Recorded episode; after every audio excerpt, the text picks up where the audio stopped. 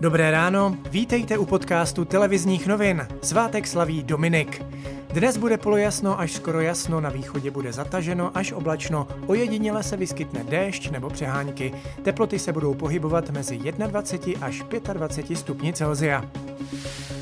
Vláda se po letech rozhodla zrušit takzvanou superhrubou mzdu a snížit daň z příjmu pro zaměstnance na 15% 4,5 milionu lidí by si tím polepšilo o stovky až tisíce korun měsíčně. Stejnou věc přitom v minulosti navrhovala opozice.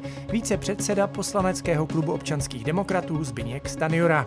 Je to možné, že, že Andrej Babiš to chce použít v rámci předvolební kampaně, ale protože je to náš dlouhodobý eh, programový cíl, my to navrhujeme pět let, tak my to samozřejmě podpoříme. Koncertní sál za 2 miliardy korun, který chce postavit Ostrava, se zařadil na žebříček deseti nejočekávanějších staveb světa. První koncert Janáčkovy filharmonie v Nové hale by návštěvníci mohli slyšet už v roce 2024. Od účastníků večírku v pražském klubu Techtle Mechtle se od poloviny července nakazilo koronavirem dalších nejméně 165 lidí. Kromě Prahy jsou někteří z nich třeba z Liberecka, Prachaticka nebo Litoměřic.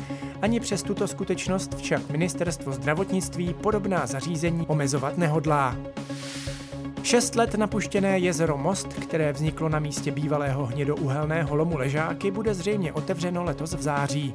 Podle původních plánů se tak ale mělo stát už před třemi lety. Ústecký kraj tak konečně získá novou turistickou atrakci.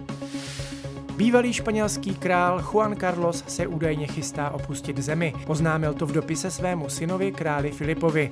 Panovník, který Španělsku vládl od roku 1975 do roku 2014, je zapleten do finančního skandálu. Kvůli vyšetřování ale prý bude úřadům k dispozici. V italském Palermu se po pětiměsíční pauze naplno rozjela tenisová sezona. Do prvního turnaje WTA parádně vstoupila česká tenistka Kristýna Plíšková, která v prvním kole porazila třetí nasazenou Sakariovou 2-0 na sety. A to je z dnešního podcastu vše. Mějte hezký den.